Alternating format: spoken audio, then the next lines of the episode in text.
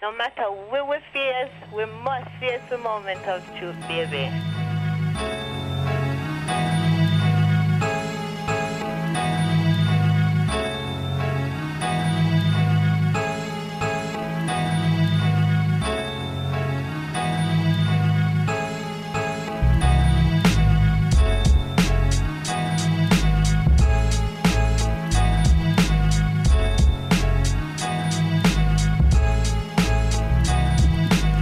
And we're back Lit. for another episode of the Stereo Bros podcast. Mm-hmm. I am the uh not really famous P and L Patagonias and lattes. Mm-hmm. Hatshepsut, y'all. It's Jazzy. And this is episode 28 of the uh, Stereo Bros podcast. Mm-hmm. Uh we're going to change it up a little bit for this episode and we're going to introduce a new segment. Yay. It's called Things I Miss About Old New York City. Now we're Brooklynites, so we're gonna be a little Brooklyn biased. I mean, it's the, the only only borough that, that matters. Just It's kidding. only natural. Shout out to you know the followers everywhere, um, and listeners from all of the four boroughs in Staten Island. Um, light jab there. but you know, after this episode, feel free to start sending us things you miss about old New York. Word. One example of which we thought of earlier was the food. You know, growing up in Brooklyn, you used to be able to get a two dollar hero with a free soda, and they didn't ask you about boar's head or nothing like that. Word. That sandwich could last you, you know, half the day if you was outside. It's a fact. But you know, for That's two dollars, you got a whole sandwich, a tropical fantasy soda, Yeah. Yep. Tropical fantasy. and the only thing you had to do was avoid the blue ones if you wanted If, kids. if you didn't want, if you didn't want cancer, if you didn't want cancer, or your sperm count to be low. Exactly, like it loads your sperm count, It all that sure kind of stuff.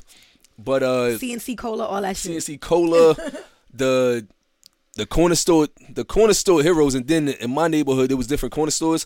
So Ockenham had like the real good heroes, and they were clean. But Poppy and them Word. was like a quarter cheaper, but yes. they always had. yes. But they always They had had- cats. they in had cat They had hair in Yeah, cats. cats. The cat manager. But then one time I bought a beef patty from Ockenham, Mm-hmm. and they had the fly trap hanging over the Uh, the thing. Yeah. And I bought a beef patty, and I opened the joint up, and the fly was like no. cooked, cooked on top. So I went back. I'm like, ah, come on. He's like, oh, you want, brother, you want another one? I said, no, my money back. I'm not eating these fly patties.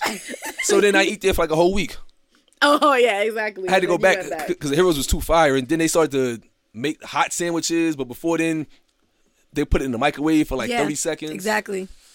Exactly. Oh, the food, man. The and food. then that same that same Poppy used to hold my cell phone too. You know, I mean, obviously this is a different time period. Like this is like high school. Couldn't have them cell phones. Hold your cell phone. Yeah. Cool. Yeah, I used to have yeah. them drop my cell phone off in the morning, get my sandwich. Five dollars keep you straight all day. You know what I'm saying? And then you go to school, pick it up later. I'd also pick up a yoo-hoo because I loved I loved you. Did you school at metal detectors? We did. Oh, that's unfortunate. Shut up. Shut Oh. up. Can I Pew, pew, pew, pew. Whatever, Um, guys.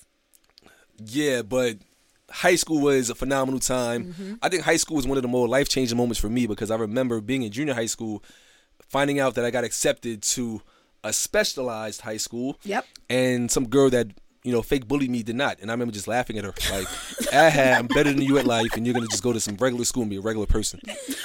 I went to a regular high school. Well, it wasn't. It, You- I got you didn't go got to a regular I high did not school. go to a regular. You didn't go to high school. regular high had whole school. nursing license by the time I graduated. That's what I'm saying. It's like you didn't go to regular school. Now I remember this one girl got into South Shore, and that was the only school she got into. She cried the whole See? day. Yeah. She Dang, sobbed, dang. sobbed the You got to tell me off day. air who that was.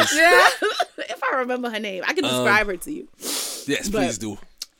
Not now, later. No, no, no, later, later, later. But you know, the specialized high school examination was like a rite of passage for kids that went to schools like us. Like, when- for the most part, we went to like schools and we were in like star and SOAR programs and stuff like that.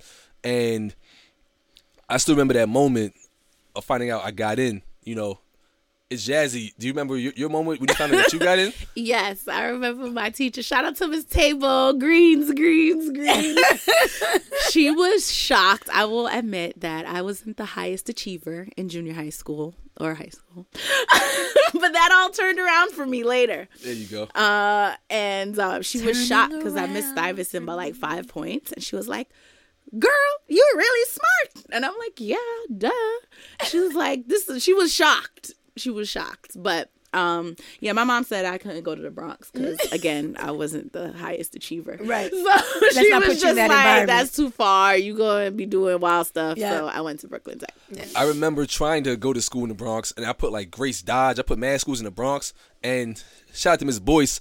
Miss Boyce called mad people down via loudspeaker. So I'm like, shit, I haven't done anything this week. Like, why she calling me down? And Anything this week. I wasn't even like a bad kid in junior high school. I just kept having situations where Right. I would be like wrong place, wrong time. You didn't find trouble. Trouble found you. and I uh, listen by far, I was not. Jazzy can attest. I was not like a bad kid Yeah. by any stretch of the imagination in, in, in junior high school.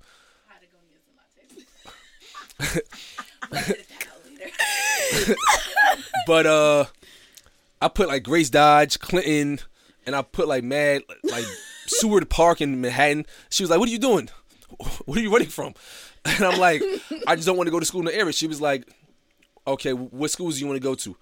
And she made me erase all the schools. She was like, because every year people get into these schools and then come back complaining, and I can't do anything for them. Mm-hmm. So I, I scrapped all the Bronx schools and I put like Health and Human Services in Manhattan. I put you know Clara Barton. I teased Barton a lot, but I really wanted to go to Barton. I really wanted to go to Barton. Really wanted to go to Barton. Yeah? Why? It was like eighty percent girls. Yeah, it was eighty percent. It was eighty percent. And then we But the then you had to like, deal with the dudes at Prospect Heights. But sh- shout out to Prospect Heights. That was my zone school, so I knew I knew everybody in Prospect Heights. Yeah. So it, it, like You know what's funny? So I went to I went to Catholic school from like pre kindergarten to eighth grade. All throughout junior high school, I was in Catholic school in that same area. But um, when I got in, because I went to Barton, when I got into Barton. Um, it was the biggest culture shock. I would I was like, "What in the fuck is wrong with these kids?" Because I came from ring a bell, stand up, say good morning, good afternoon, and then I got my first week. Prospect Heights and Claiborne had yet another fight in the middle of the street, and people were throwing textbooks out, out the window. I called my parents and was like, "Get me the fuck out of here! Like, I don't know what I this hate it is. here. I want to go home. here. I want to go home. These kids have no law. Like, there's, there's no order. I'm having a panic attack." But I eventually was able to, um, kind of like, you know, figure out my niche there. And then on top of it, I think even Catholic high schools had a different type of energy mm-hmm. than the mm-hmm. pu- than the, ca- than Yeah, the public high schools too. Father, So- stop touching me, Father. Shut You are trifling. I'm just kidding. I'm just kidding.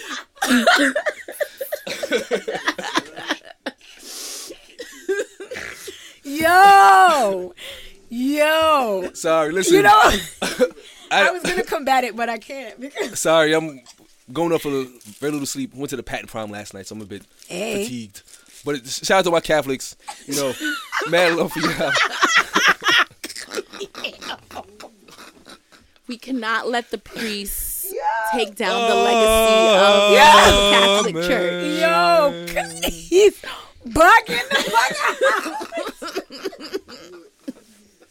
out. Son, s- turn somebody. Yes, back to right your now, back please. to your culture shock at Clara Barton. Yes, it was a lot, and there it was in fact eighty percent girls. There were a lot of, you know, there were like lesbian crews that were like turning chicks out. What? Shit. Yo, it was it blew my mind because I again I came from Catholic, Catholic background. I just You know what I'm remember? Clara, calling Clara Boring Clara, Clara abortion abortion. 'Cause and they- I mean, prostitute naturally- heights. naturally there were a lot of pregnant girls. You know, uh, Naturally, naturally. yes. I mean, if the school's eighty percent girls, I mean, our our chances of having a lot of pregnant girls is a lot higher mm. than.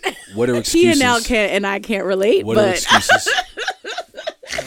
Listen, I escaped high school, you know, without having to experience that thing. Thank the Lord. But there were a lot of young men who came to the parties that we had at the school because they knew the amount of chicks that were there. And you know, some people took the opportunity whenever it presented itself, and thus the rates were pretty high at the, a little further downtown, at a different school, kids were learning and getting majors Shut up! Shut up! at Brooklyn Technical High School, Shut which is where you know Jazzy and I attended. yes. um, you know, it was a, a rite of passage for people in the schools we went to to get into like a specialized high school or go to like a boarding school. So there's all of these incubator programs like Prep for Prep and all these tests we had to take. So to get into like tech or mm-hmm. Bronx Science or Stuyvesant or even like a, a good boarding school, meant that you were well on your way to like you know being a high achiever and getting out the hood. and getting out the hood, right? Which at that time was a a huge thing. Is like your your parents invested so much of them in you because they wanted you to succeed using your mind, and I'm really grateful for my experience in tech because I never really worked that hard until I got to I say like halfway through tech. I was coasting at first and I was doing better. When I started to work, I actually started to, to like not do as better, which is mm-hmm. weird. I don't know if the work got hard or whatever, but that was the first time I realized that I can be in these rooms. I'll have the imposter syndrome, and then realize like it's supposed to be hard. Like now, if I start a new job or I start a, a new career, a new task, and it's hard, I don't say, "Oh my gosh," like I don't belong, Belong here. here. I'm like, okay, figure this shit out, bro. Mm-hmm. And it's in part because in tech, the first time I walked in some, into certain rooms and I took like you know sequential math three or um, chemistry or physics, shit was hard at 1st and I had to like work to be able to like get through it. And even it, being like a social science research major and doing like research analysis, that shit was hard. And not having a lunch period junior year, which is probably illegal, Brooklyn Tech. Um, but you know, like it taught me a lot about like grit. So to see now people saying that, um, based on the fact that only seven kids of color got into the specialized schools, that we need to Well, got into Stuyvesant. got into Stuyvesant. Oh, I thought it was all of the schools. No, no, no. Seven, only seven black, in particular, seven black students are the only students that got into Stuyvesant High School, which I think Yep. they have. I think it's the 3,000. Yeah, it's a couple Which is thousand. that's fucking insane. But back when we was going there, maybe three people I knew got into Stuyvesant. So it sounds like yeah, and Stuyvesant is the always numbers yeah. don't sound that far off. Nah, I mean, like I think seven out of several thousand, and I, I don't know the numbers that reflect. But the last time I went to Brooklyn Tech to visit, it, there were no black kids there. like there were In that not, one not room? none, but like compared to our time there in the you know late '90s, early 2000s, definitely not as diverse. And I think what we appreciated about Brooklyn Tech is like there was black kids, there was white kids, there were Russians, Asians, you know, Indian. regular white kids too. And Shout out to JNCO know, Jeans. Yes, exactly. And I, I think that, that that diversity definitely helped a transition to go to college after. Yeah. Um so I, and I mean I think the diversity helps for the non minority. Yeah, I don't, I don't even I don't like calling it that. Right. Yeah, but I don't know. It it help it yeah. helps. I don't want to call them that. Yeah, non minority. well, people who aren't who aren't historically a part of a marginalized group. Those Amen. guys. Those people, I definitely think an environment like that helps them and, Yeah. and and and challenges them to know people, know cultures. Absolutely. We used to have culture day, um, senior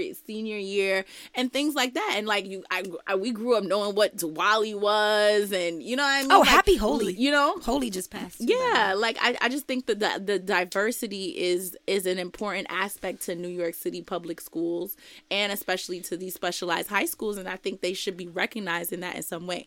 Now I know there's talk of altering the test so that more students um, of color can get in, which I don't necessarily agree with. What really needs to happen is that these public schools need to up their um, their standards and their performance um their performance in time in terms of the testing because it's clearly not working and i can't understand you know i have a theory on why the numbers are so low but um It's because Dante graduated already. No, i just think that there's probably a lot of kids that are from wealthy families are more wealthy than the average New York City public school student that can pay for their testing and are willing to invest in them passing this test so that they can go to a good school that will get them into the same schools that they're paying thousands, hundreds and thousands of dollars to send them to in the private high schools. They're getting into the same Yeah. schools. So Yeah. why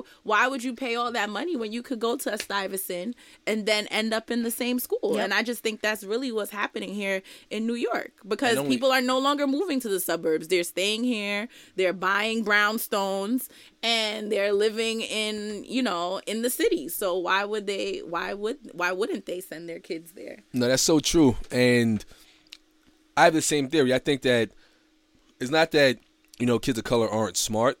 It's mm-hmm. more so that some families are taking a few thousand and paying for test prep, and then they're getting, you know, like they're taking more of the seats because what would have went to Choate or you know Horace Mann or some other school in tuition, they're spending a fraction of that on just test prep to then go to like Stuyvesant or Yep. Tech for free. Yep. But I don't think the test itself is the issue. People have been sending me articles all week like this is unfair and how can they do this? My opinion is like, listen, I got in via the test. I thought the test was fair. I don't clearly all these years later, I don't remember what the questions were, but I think that instead of lowering the bar, we should raise our standards. And that's not saying that you know kids who are disenfranchised and coming from certain backgrounds don't need help. This is more speaking purely from an opportunity cost standpoint and an opportunity standpoint. If you have 10 kids at school A that have an extra 10,000 instead of, you know, paying for a basketball court, pay for some like career development younger in in mm-hmm. schools. Now, yes, I know that's you know a lot of schools are cash strapped, but I feel like a lot of families of color don't put enough financially into their students' success. Mm-hmm. I'm not talking about the working poor. I'm not talking about the single mom with three jobs. I'm mm-hmm. not talking about the single dad that has to work five jobs. I'm not talking about them. I'm talking about the people that probably have a couple dollars free that want to keep their kid fresh. Mm-hmm. Like take a couple dollars and like get your kid like invest in your kid's education. Mm-hmm. And it could be as simple as like paying for a tutor for the test mm-hmm. or just making sure that you're holding them accountable grade wise. If they're struggling with certain concepts in school, get them a tutor. And maybe I'm being too simplistic with the solution because I've never really felt like education wasn't important. But I, I feel like there's people that are bringing up this conversation that are saying, well, it's not fair. They should get in as if getting into tech by itself is going to solve your problems. Once you're in there, now you got to be able to work to You stay there. Yeah. do the work. I, yeah, I, I to your to your point, I agree with that sentiment. I think in a lot of um, because a lot of the granted we're not talking about like the working poor and the single mother with multiple jobs, the single father with multiple jobs, but you know there there's a certain energy around some of these neighborhoods and some of these classes where it's more about survival than it is anything else. Education is just something that you have to do, and there's a lot of trust in the system that this that it'll prepare Where your the students. student, right. You know, and if, if all I have to do is make sure that my kid gets there every day, which a lot of these parents are, are doing their best to do. Mm-hmm. I have to make sure they get there every day, that they have, you know, that they're fed, that they're clean, that they have the money for books or whatever the case may be. But I think a simple solution, and granted, I have no children, but, um, you know, might be just, at least I do this with my godson, is what does he enjoy learning? And I feed that.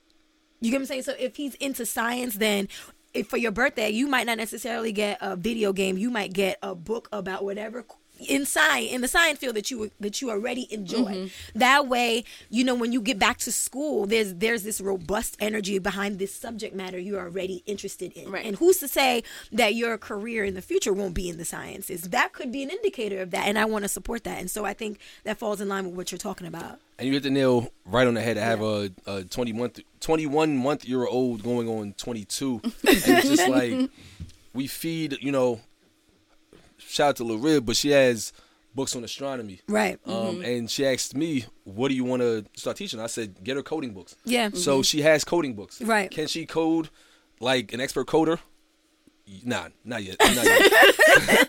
But, we're you know, working on it. Right. Soon come. Soon come. Soon but come. it's more like like introing her to the concepts so that by the time she's of age for like a you know black girl code type Mm-hmm. thing you know if she's into it great but kids also need the the right to change their mind Mm-hmm. parents sometimes will be like you got to go to certain schools because they're trying to palm off their dreams on their kids." Yep, exactly. right? The kids are a vessel. and kids exactly kids need the opportunity to kind of just like grow into their own and you know kim has every kind of book imaginable about astronomy physics and we read to her every single day so when she goes to daycare we, like we know that she'll learn at daycare from being around other kids but the things she's learning at daycare supplement what we're already teaching her Right. so i was trying to teach her how to hold a fork she came home from daycare one day took my fork and fed herself so daycare is a compliment My mm-hmm. fork now. right? And- pretty much what she did. But it's like daycare and school in general should be like a compliment.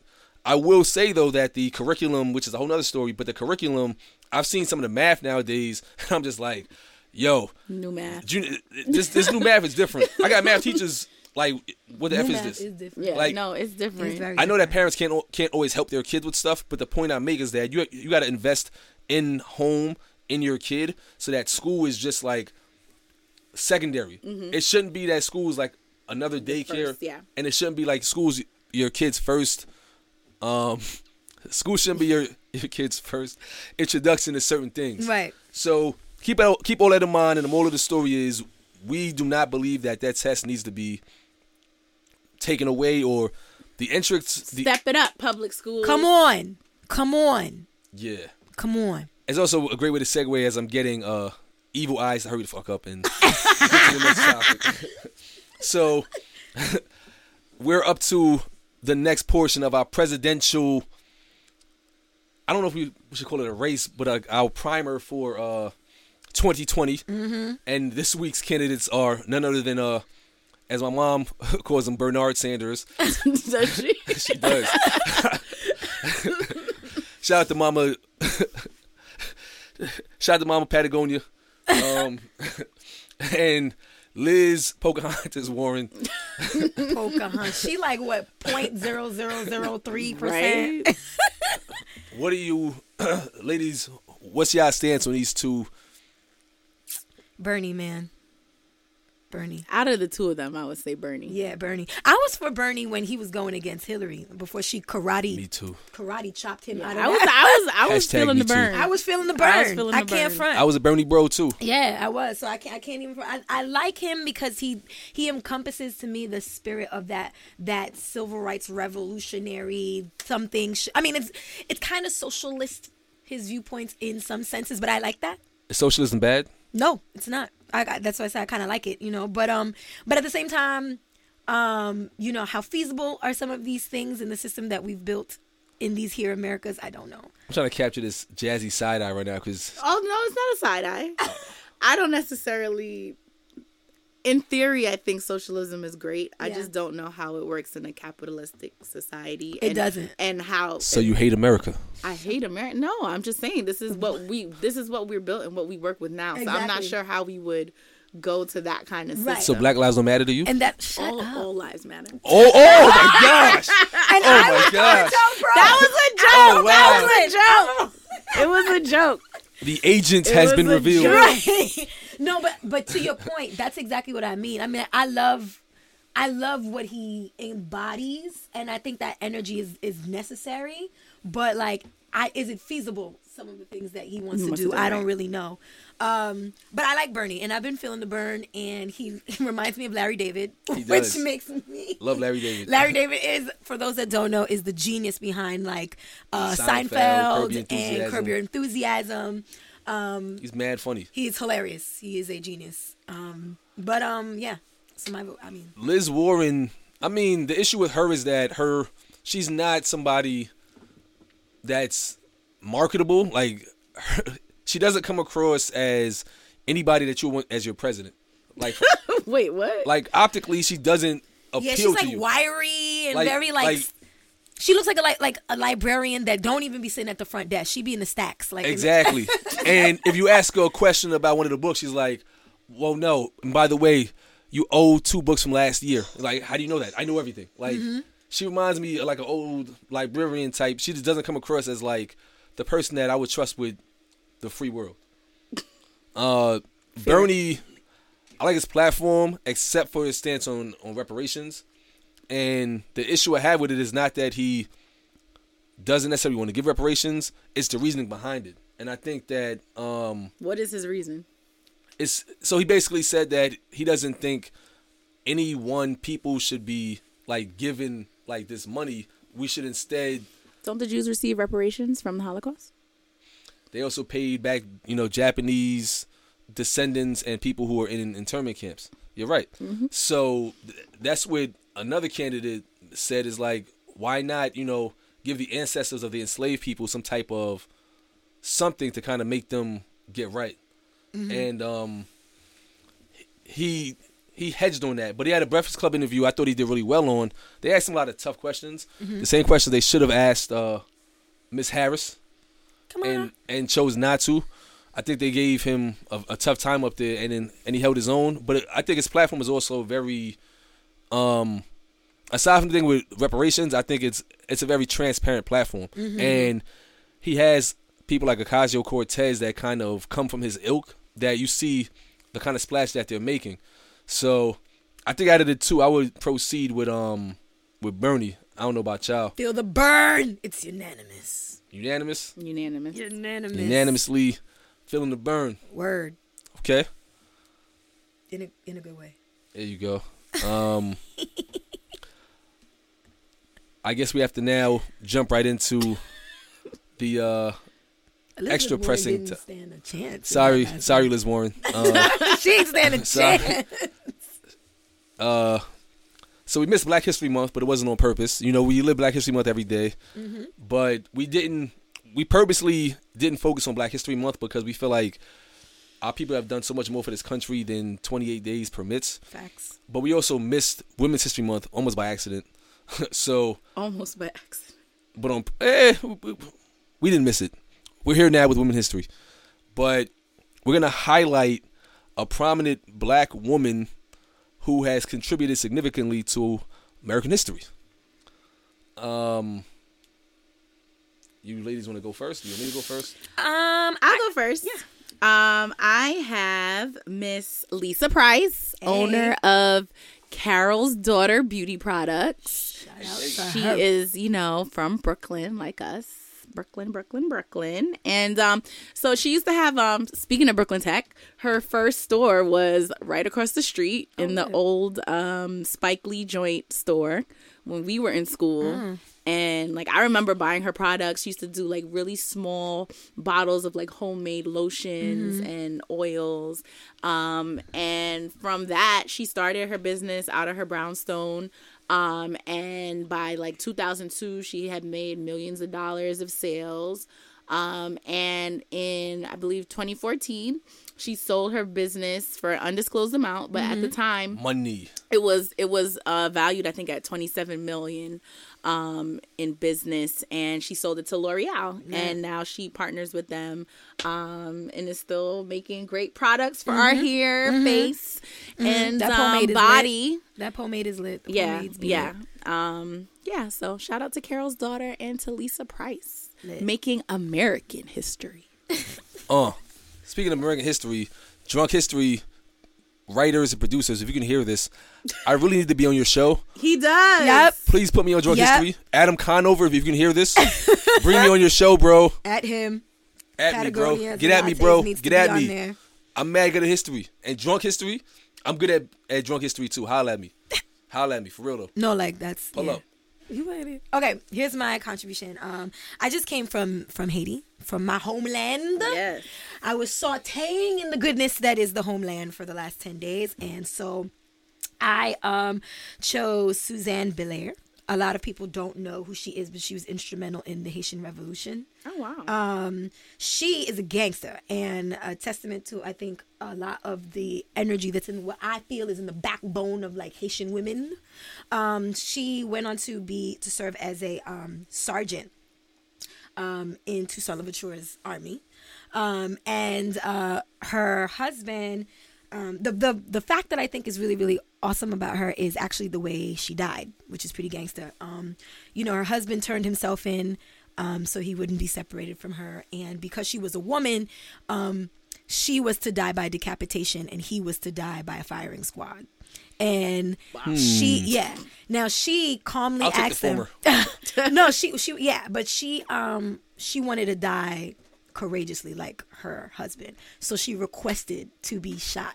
Well, it's Wow. her. Like she requested, she said, she said, yeah, I heard all that womanly stuff. I get that, but like, you know, I'm, I'm not soft, and I'd rather go out like, a, like Cleo and set it off, you know. And and she requested it. She requested it, but she was really instrumental in um in the Haitian Revolutionary War. And you guys should look her up whenever you get a chance. Sheesh. I don't know how to even follow that up. Word. I was gonna use one of those girls from the city in uh Miami. Stop. Nah. What? the city girl. Where the bag at? Where the bag? I was gonna get flued out. flued out. Did I use that properly? Yes. Get flued out. Yes. Period. Period. Period. Period. Anyway, uh, I'm gonna talk about Sarah Breedlove, aka Madam C.J. Walker. Now she's credited as being the first black millionaire, or the black first, or the first black female millionaire.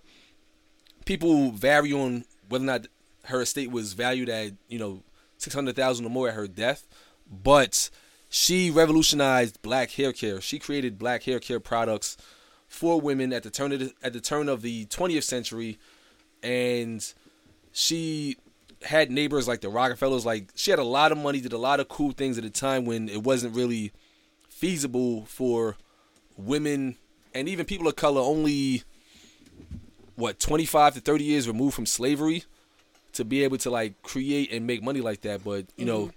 she did that and a lot of her her products like the perm is like one of the, the biggest things she invented mm-hmm. Mm-hmm. so for all you women that like no lie relaxer just for me We all we all kept it silky at one point back in the day. you can thank madam cj Listen, walker some of us was on that creamy crack for a very, very, very, very long, time. Yes. you can thank madam cj walker for that Word. but shout out to all the women you know I think her estate. I think they um they That- tried. They just bought her estate For like to 10 use million, it. something like Yeah, to use it Mm-hmm. for um I don't know, uh some sort of purpose. Um, who's the owner of Essence now? I can't remember his name. I don't remember. Um, the new owner of Essence. I think he's involved in the in the. It was involved. in the Cartwell purchase Fluggington. Mm, Shut up. I don't know. I don't remember his name, but the owner of Essence, I believe, bought it. Anyhow, but good job, guys. All this history. Look at by that. These black women. Right? Yes. Facts, facts. Yes. But yeah, drunk history and Adam Conover, holla at me, B. Holla at me. He needs a segment on that show. I think it's that time again. It is. Actually, Hey, are you ready? Are you ready? Ask a Jack, a Z. Yeah. Who loves it? I love it. I We love it. Love it. Welcome back, guys. Yeah, it's been such a while. You see how prepared I was? I drank You were. tea You for were. You that. right into you it, go. Bill.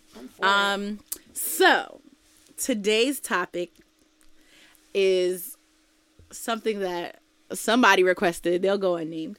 Um, but apparently there's this phenomenon of young ladies participating in requesting or just uh facilitating Uh-huh. threesomes for their partners. Yes. And the question is are threesomes in relationships necessary to keep it spicy? Right. It depends on your age. So I think between 19 and 29, they seem to be a, a bit more, uh, hmm, how do I say, with it. How do That's I a say very, a very good, with it? uh, word. And is it is it a necessity? I think if you meet your lady and had a conversation up front, and you express that you're into it, and she's into it from the get go, that's one thing. But if you meet her and she says from day one I'm not with it, then you got to kind of respect that. But I mm-hmm. think But the, they don't. And they keep asking. who's Right. they? people? I think you you have to Men. respect it. I with think that black male privilege. I don't even know. Not yet too soon. Wait, we need we need some. That word is not in that word is context. not in Webster's. Wait, you Oxford. We'll get into the on. black male privilege Yes, later. later. That's but it's not there. a- Another another episode. That's It's not a real word. There's no such thing as black male privilege. Yes, there There is. is. Listen, Yes, there I've heard of the black male stop and frisk. I've heard of Cannot. black men incarcerated. Uh huh. I've heard of you know black men killed by the police, but I haven't heard of a black male privilege. Yet. I've heard of all that. I've heard. You know why black male privilege is real? Because male privilege is real. exactly. So Thank you. Anyway, back to the threesome. Thank you. yes. So, yes, I think that this should never be a necessity unless both parties are with it. You can't require somebody to do something that they're not with with their Yeah, body. but Like that's women are very accommodating, and I feel like a lot of times society, music. Yeah. I mean, Kim Kardashian is talking about, you know, or the, what was Kanye's line where he's like, Kim gave him a threesome for his birthday. His birthday or some shit. Um, you know what I mean? But like, so like, I feel like these are the things that people like uh, women hear and it's like oh well you know Mm-hmm. every it seems like everybody's doing it or the ones in successful relationships are are are doing these things so maybe i should do it and i think half these women are not even bi curious Not even bi curious. and I don't think there's anything wrong with, you know, being bi curious and wanting to do that. But I think you should actually have an interest in Yes. wanting to, you know, sleep with other women, Women. for the sake of, you know, pleasing your Your- partner. yeah. How do you fake it though? Like like how do you fake being bi- bi curious? You let you let everybody do what they got to do, to you, Exactly. and then you you just sit Yeah. back and act like everything's all, all good. good, Not but that I have your ever participated in anything See- like that. Same. I was so while I was so it's funny that this is like kind of what ended up on as the topic because during my trip I was reading Bell Hooks a Bell Hooks book called um, Communion. Who's that? And it was Bell Hooks is one of my favorites black feminist theorists. And um, she's not. Now talk, man, it makes sense. Now Yes. talking about no, no, no, no. I brought up black male privilege. but she Thank is not. you. But she is not anti-male, and so I tell people to read her her stuff all the time because she's not anti-male. And that's my problem with feminism. Yeah. White white White women for feminism. feminism is very anti-male. It's very which is I'm not anti-male, and it's and it's really the pursuit of power, not necessarily equality. Um, and so this book, what I like about it is that it talks about um, how women. Um, it's called the female search for love, and how women are grown to kind of always desire but not desire out loud and um just the fact that like men who present as allies in this in this movement of women having free agency over their bodies are really just excited for the opportunity to have sex with as many women as they want. But not necessarily but they don't necessarily afford the woman in their Yeah, relationship, relationship, uh-huh, the same, same- agency Oh, so like that's, ooh, we could right. talk about that Madonna whore complexes because a couple of y'all got that. yeah so essentially it's kind of like you know Oh, P and L, do you need me to ex- to explain? Ooh. Please I'll do, please expand. do. I'll expand. the Madonna whore complex is when a man uh, cannot see his um, mate or let's say partner in a sexual way. They want to see her on. They put them on this like platform of um agility or. Yeah. or seeing them as they're kind of like their mother Right. um so they don't like not that they don't desire them but they don't desire them in the way they would a whore Right. or someone that they can explore their like sexual fantasies Mm-hmm. with or be freer with sexually type of They- are these? no there's a lot of men i've i have encountered Your, men so your lady, you don't want her to be nasty. no, you No. don't want your lady No, to you be want- you do not want your- don't want her So- to be nasty. so and you when a woman is nasty with with you, they they can no longer see them in Right. the role of being like the mother to their children or a wife. Exactly. Dude, and so, so to to to to tag it on Mm-hmm. that, it's essentially like the idea of these threesomes with um these ideas of these threesomes. Even women who play into this patriarchy that we have, they're the ones that end up being these side chicks that have the same kind of narrative that say if a, if you don't please your man, I will. Will, You know what I'm right. saying? Or mm-hmm. another woman will. And with that same like threat of being alone, because these women have never really learned how to love from jump, mm-hmm. right? A lot of them don't know have were never taught by their own mothers to love themselves or how to really authentically give love. Mm-hmm. So And threesome. No, no, no. So shut up. So what I'm saying is the point of this is that because these these girls never really know love growing up, they're always searching for it, and so approval through men, Men, mm-hmm. is how they interpret Right. Mm-hmm. love. So they're mm-hmm. willing to do things that they actually aren't, aren't comfortable, comfortable with, with, yes. because they don't want to be alone. And the threat doesn't just come from men; it comes from women who also subscribe to patriarchy, who say things like, you know, again, if you don't please your man, I uh, will. So if your mm-hmm. man wants a threesome, you either gonna be alone or you gonna get this nigga a threesome, Threesome, right. because some next chick is willing to do it. Right. And so I'd posit that a lot more women are just doing this shit. They're just going along with it. This is how you keep your man. I am not with the shit. I ain't never been with the shit. My thing is like, I'm not gonna watch another sister jump all over my man. Right. There's there's none of that. It's gonna be a full on brawl. And let's talk about it. I'm not sure why threesomes are always put or brought as like a man with two women. Now- Yeah. I knew this was coming. I knew it. I knew it. I You Knock understand? it off. Knock it Because- off. not Stop a it. threesome Stop it. just means three, Three. people. That's it. So Stop it. why is it never Is this a mic on? woman That's and it. two men? That's Is it. this mic on? Your mic Is- is on. It's just lowered at the moment. Thank All I'm you. saying- Why is why is that get outta never here. the Get proposition? I'm saying that that's what I'm saying. 'cause- Thank you. because- But that's but that's That is. further proof that threesomes are not necessarily an equitable. You have free agency. You're a free No, sexual it's not. individual. It's another tool by men, right, in order to have agency over this woman's sexuality. The last time I brought this up, the person was like, "Oh, that's a train." And yeah, I'm I'm like, what? No, no, no, no, Why do I have to be? Why does it? Why do I have to be a participant in some? That's not a train. Like, doors, that release the is- doors. Suddenly the- That is three consenting adults exactly having a threesome. a threesome. Boop, boop. What, what's that. wrong with two men and one one a young lady? Yeah. Uh, P and L At work, At no, at No. work, at work in a, Watching in a threesome, because that's also the definition of a, A threesome. menage. I think that's a It's why. hypersexualized view of men, probably taken from a pornographic film.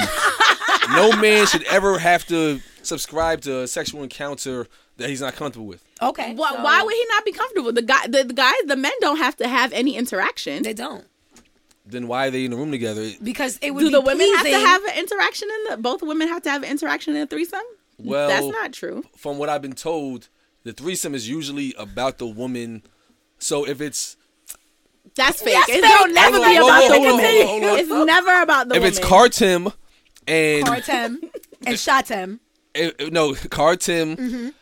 Starmella, Star And Grace. Mella. Cartim dates Star whatever her name is, right? Star and and Star and Car date, Mm-hmm. and he's like, "Yo, let's switch it up." The woman that they bring in is supposed to focus on Star, Right. and he can kind of just like facilitate as needed. So really, it's for a Star to get her rocks off in a, in a new kind of way, as I've been told. As you've all been this other stuff y'all talking about with with oh, so you know, it's really centered around the pleasuring of the woman. Yes. is what you're saying. Yes. I don't believe. From what I've been I told. don't agree. that. I don't agree with I that don't at all. I think I really do think it's just, and even the idea, even the idea that you got to keep this relationship spicy, nigga. You are not half these niggas aren't even husbands, Right. You are just a boyfriend, Right. You know what I mean? Right. And so it's like keep it spicy for what, nigga? You got a ring on the Right. way, you got something on the way. You want these women. It's the idea that this woman has to continuously make your pleasure her purpose Mm-hmm. in order to not be alone, and that's what I'm talking about. That's the quintessential issue. gotta stop reading these books. They're ruining you. nah, but in in all seriousness, you're actually right. Yeah. To the extent that you're saying uh, no woman's focus should be on pleasing a man. Yeah. I agree with that. Yeah. But I do think some women kind of tell themselves when they get married they're going to give their all to their husband in when, whatever way possible. Right. Which I think if that's her decision, I think that's fine. I do agree that no woman should feel pressured, but at the same time, if a man wants it and they're dating, Mm-hmm. he has the right to you know stop dating her to find a woman that's willing to do that. Right, right. If I've dated women all my life and had threesomes with every single woman I dated, and Right. you come along at 28 saying I'm not with it, and I'm like, well, I'm keeping it moving. But why do you mad. need? I don't understand if you like. Why do you need that? Like, why I don't. That Some that's dudes are into like- that. People but, have different what, things but that. what about get them that off is sexually. um like I'm not sure like with the multiple like more than thing. one person being there pleasing you like I'm not I don't necessarily understand the the draw I'm also not a man so like Yeah. I think it came you from know, that movie Total Recall, where the chick opened up her shirt, had like four boobs. I think ever since then, you know, dude's been trying to um find, you know, as many boobs as possible. Listen, because it At one ultimately, I ultimately I do I yes, I do think that it there's a lot of it. It's all centered around men because honestly, if it was about your lady's pleasure, then there will be another man there'd be another dick there. No, thank you That's There'd be be a no another me, dick. dog. dicks are better than one dicks. two dicks are better than one Two. that's gonna be a no The for crowd is going wild. the crowd is going wild for you, Jazzy. I agree. Uh, no. I think a lot of what I think some guys watch too much porn and then get it in their head that that's like a necessity. Right. And I think too much porn consumption is bad because it It basically absolutely is, yeah. makes you hypersexualized, make you Yes. desire things that may Un- not un- be unnecessary may Yeah. not be in your your realm of reality. You know what I'm saying? If you've been dating a woman for let's say five years, you can't come home one day and say I want a threesome. Why? Just because. Right. because you just want new pussy She may- right that, right. that literally She may that's what feel- it is inadequate at you saying that. She may feel like she's not doing a good enough job. Right. But I do think that there's nothing wrong with a couple, married or not, if if they agree on a threesome, I think it's fine. Just don't cry in the shower afterwards. You know what I'm saying? Right. Yeah, and then all these things go wrong anyway because Yeah. then the man be hitting the girl on the side. It don't go wrong if you go into it willingly and comfortably. If she goes into it like feeling like she got to do this, and then shorty back out and start, you know, doing things that she ain't trained in doing, Right. she may feel inadequate. But right? there's so many. You're setting yourself up for feeling inadequate because Not my if thing you is like go if into you it with an open mind. If you see someone being pleasure, your Spouse, partner, partner, spouse, whatever. whatever. being pleasured by someone else, and they enjoying shit better than when you be doing it, Right? Like Your why, eyes like, better not narrow like, when what- this like, bitch get. You know what I'm like, saying? Like how does like that not There's too many create? rules. How does that not Nah, create a feeling rules. of inadequacy? Exactly. That, but, but that's what I'm saying. Like, I think all of this can be cured if if women in particular are honest about how they really feel about threesomes. The truth of the matter is, it is not. I don't feel like it's popular for a woman to dissent against the idea of threesomes because she does not want to be alone. She doesn't want to be part of a group of women that are too stick in the mud ish or mm-hmm. too conservative or too whatever. How about you just don't like threesomes? I tell partners all the time, I'm not into threesomes because I'm territorial with my partner. Mm-hmm. I am not into sharing. I don't share chocolate and I don't share niggas. right. and that's and that's two hard boundaries. You either with it or you not with it. And it's because I'm comfortable with letting something go. You know what I mean? So women need to just get honest about how they feel when it comes to sharing a partner, because that's what you're doing. And then more importantly, like you know, even the va- placing value on on um on self-love in a Mm-hmm. sense because because that's removed sex is now just a transactional function right. you think that you can do it with just about anybody even in the realms of a relationship and that shit gets muddy Right. and get flued out. And get, and get flued out. Like you know, everything has a cost, people, and if you are not willing to pay it, Mm-hmm. then you should probably just reevaluate like where you're standing. The moral of the story is if your partner asks you for a threesome, evaluate. Yeah, Do I like vaginas? yeah. Essentially, Am I curious about them? Would I like to see one?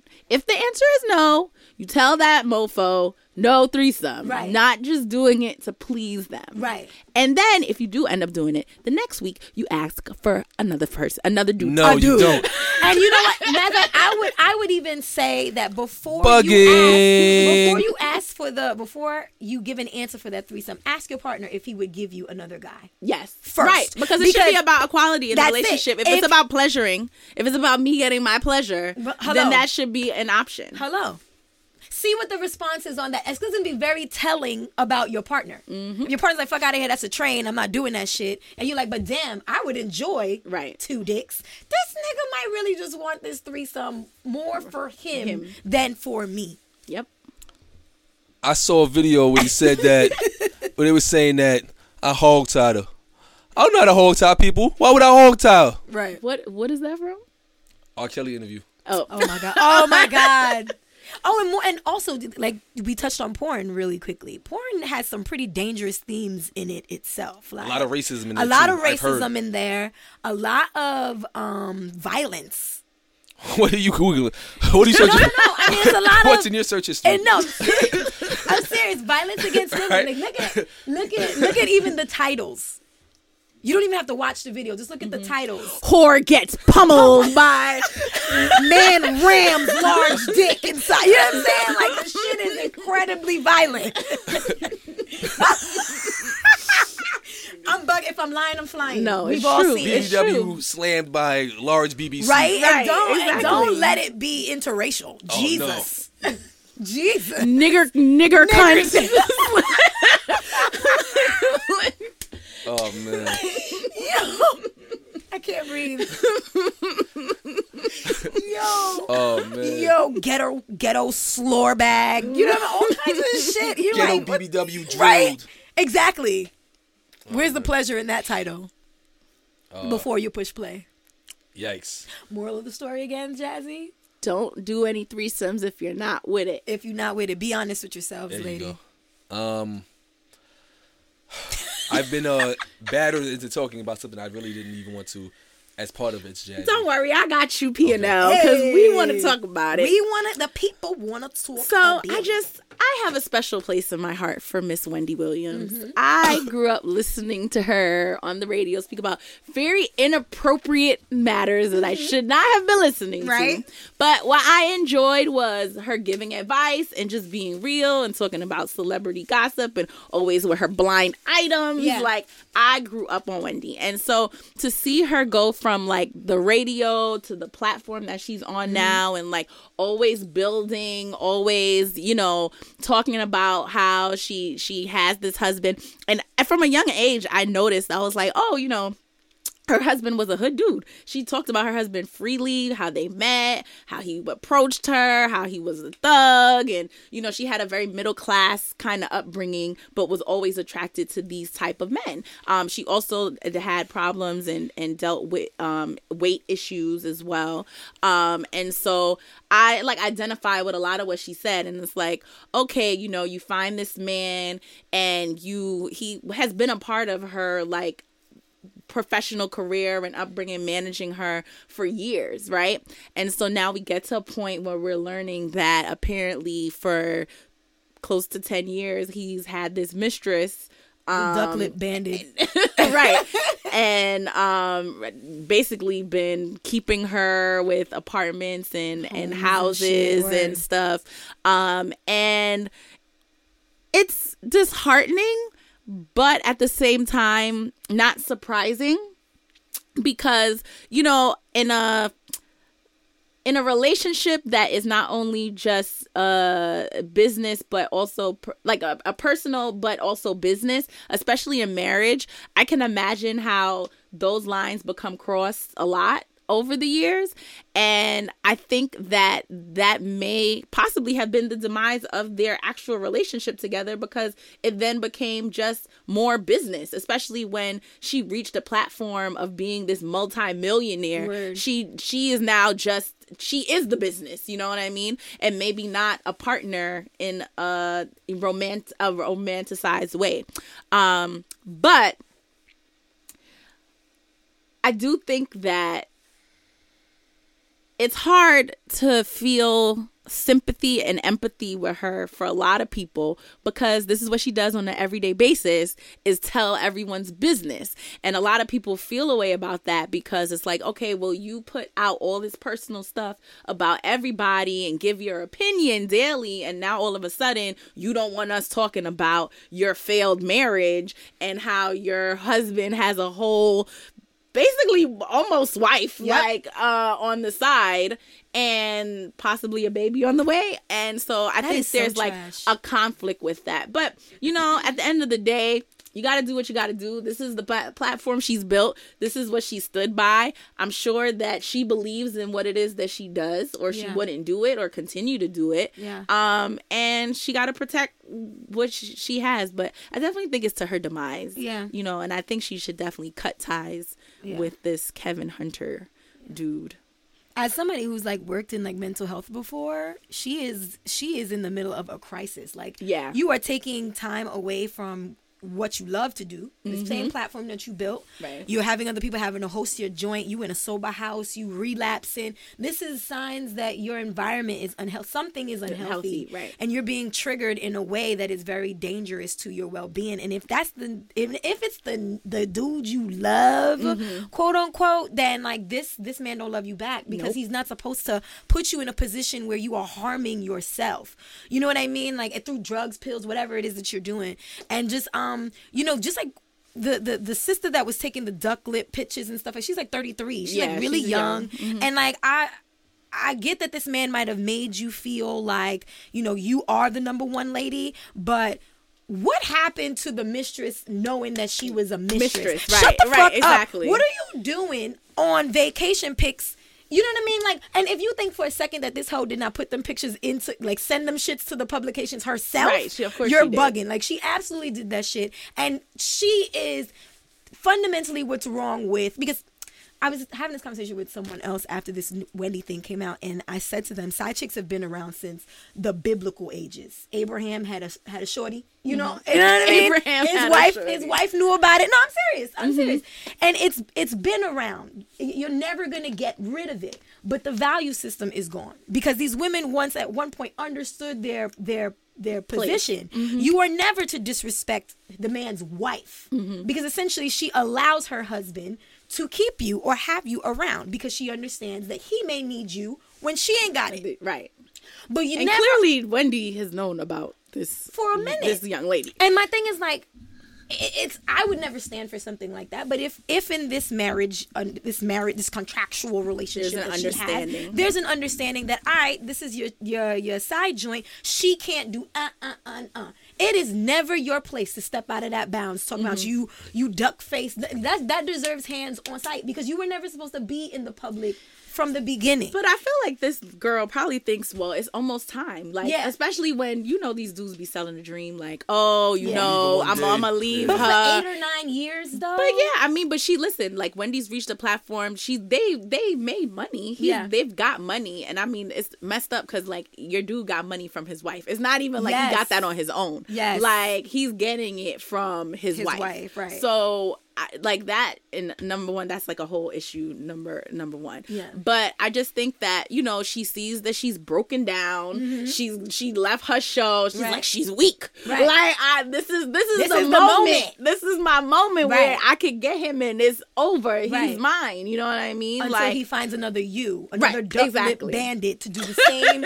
dumb shit. right in another doing. in another 20 years Right. when your looks fade Right. and you you know Right. you, you become old as well Right. there'll be another There'll Like, be another because the problem is not the problem might not have ever been Wendy. It's this nigga who you Right. know is feeling himself, and if if you get with him and after you reach whatever age Wendy's on, uh, whatever age Wendy is, she's like in um, her mid 50s yeah, like- to her 60s You know what I'm saying? If if you when you are no longer relevant and the the next hottest thing, he's gonna want something a little younger and tighter, and that's usually what the trajectory is. You know what I'm saying? Right. And I think um like even Charlemagne the God had pointed to like how the husband has been problematic from the From very the very beginning, beginning, yeah. and abusive and you know and just probably just not out for the right things for Wendy from what he observed in Right. their brief time I guess working together. So I mean And sometimes emotional abuse is really hard. It's really hard to spot. A lot of people, especially for people of color, Mm-hmm. we're so accustomed to just enduring things Mm-hmm. that the women in particular, you don't even recognize you've been emotionally abused all your life. Mm-hmm. Shit look regular. If your daddy was doing this to you,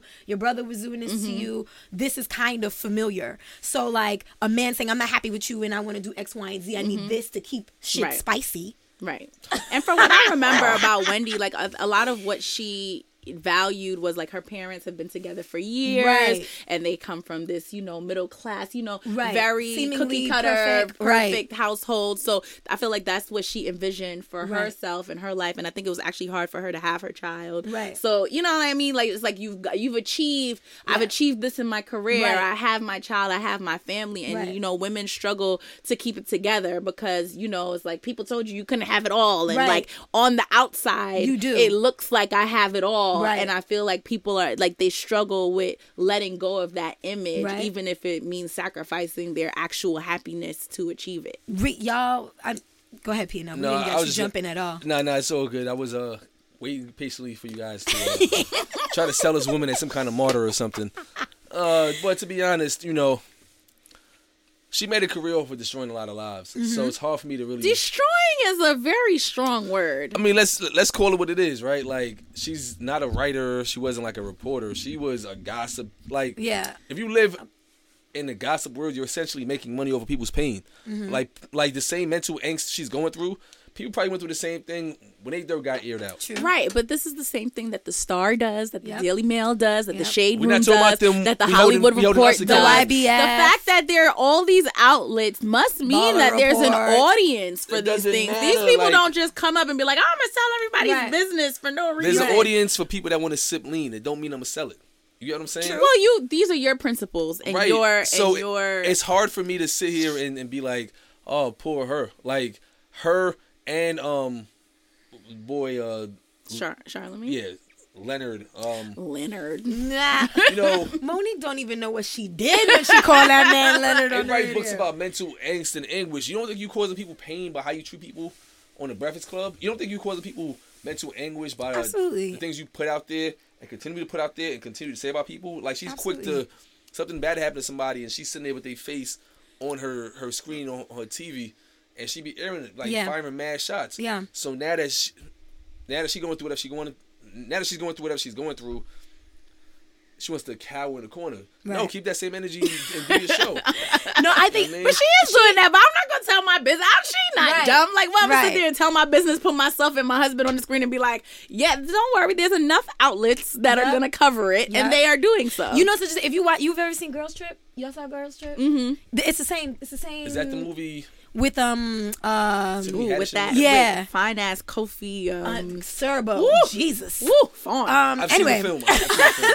but like this, you know, the uh was the character Robin.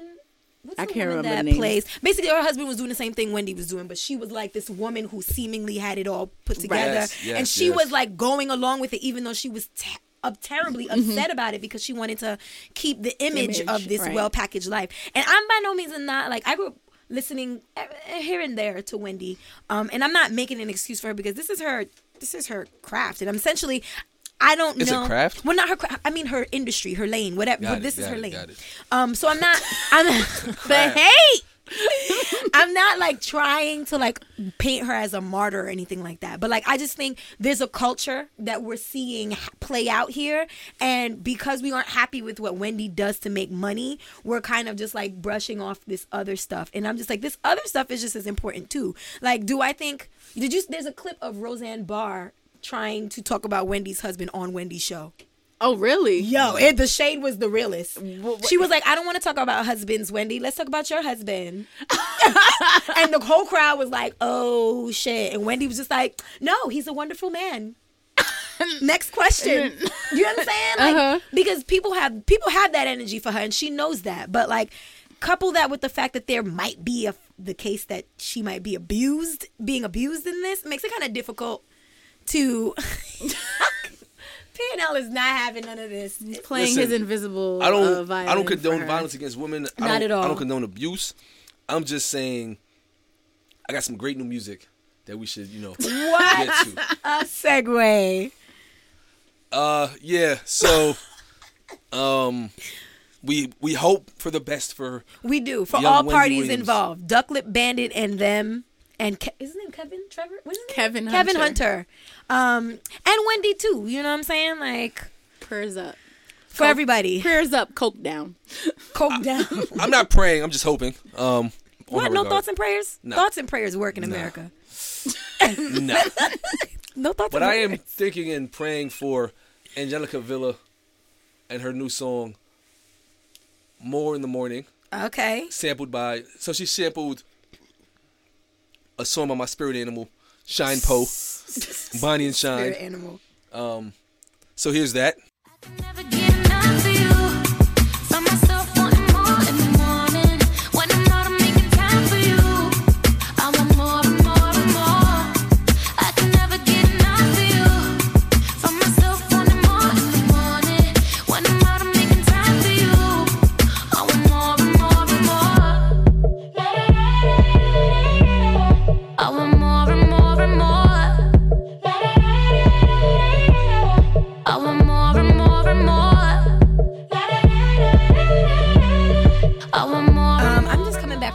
I told you guys, and so I am again gonna bless you with a compa joint. Um, I actually the last group that I told you about, uh, Sankla. This is another song by them.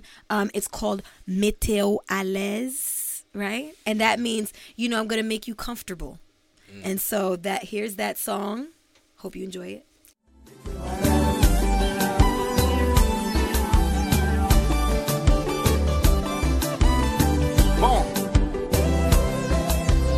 façon chose sérieuse. Chéri, ouais quoi moins de là, ma payoli en bouillade. Moi ça, ouais tu as support la chérie.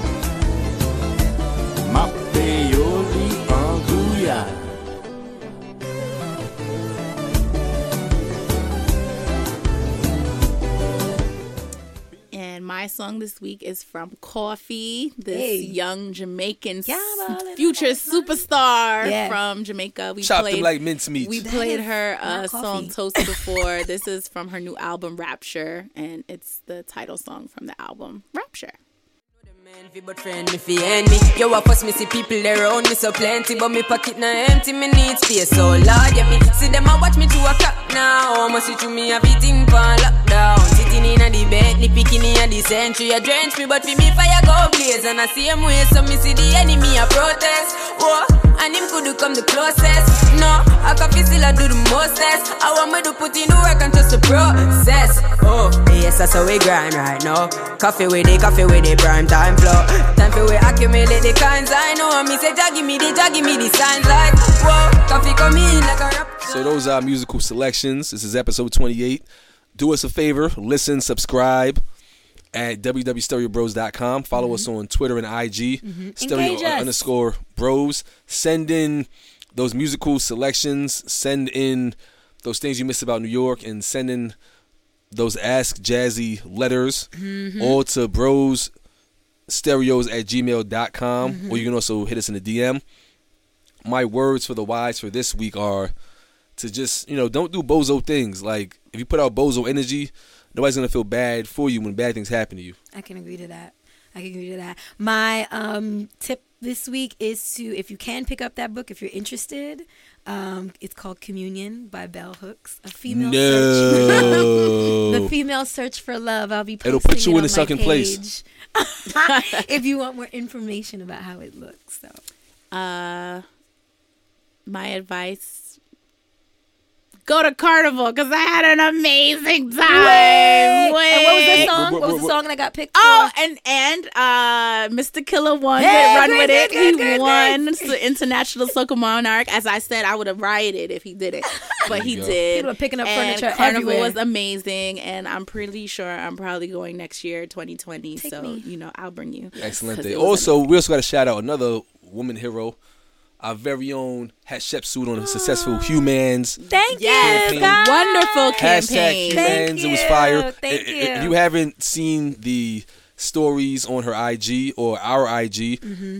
check out the hashtag H U E M A N S. Yes. Huemans. Yes, and we, you know, we actually have a. Um, it's through my emotional wellness company, the Melanin Project, where we make mental health palatable for the Black and Brown community. Mm. Um, essentially, we just partnered with New Utrecht High School, Mm. and we have some students kind of launching their own Huemans campaign Dope. at the high school level. So, um, I we're still working on, on how that's gonna play out, and when we have a uh, the gallery exhibit, these kids will probably present too. So look out for that. Fire. All right, over and out. No matter where we face, we must face the moment of truth, baby.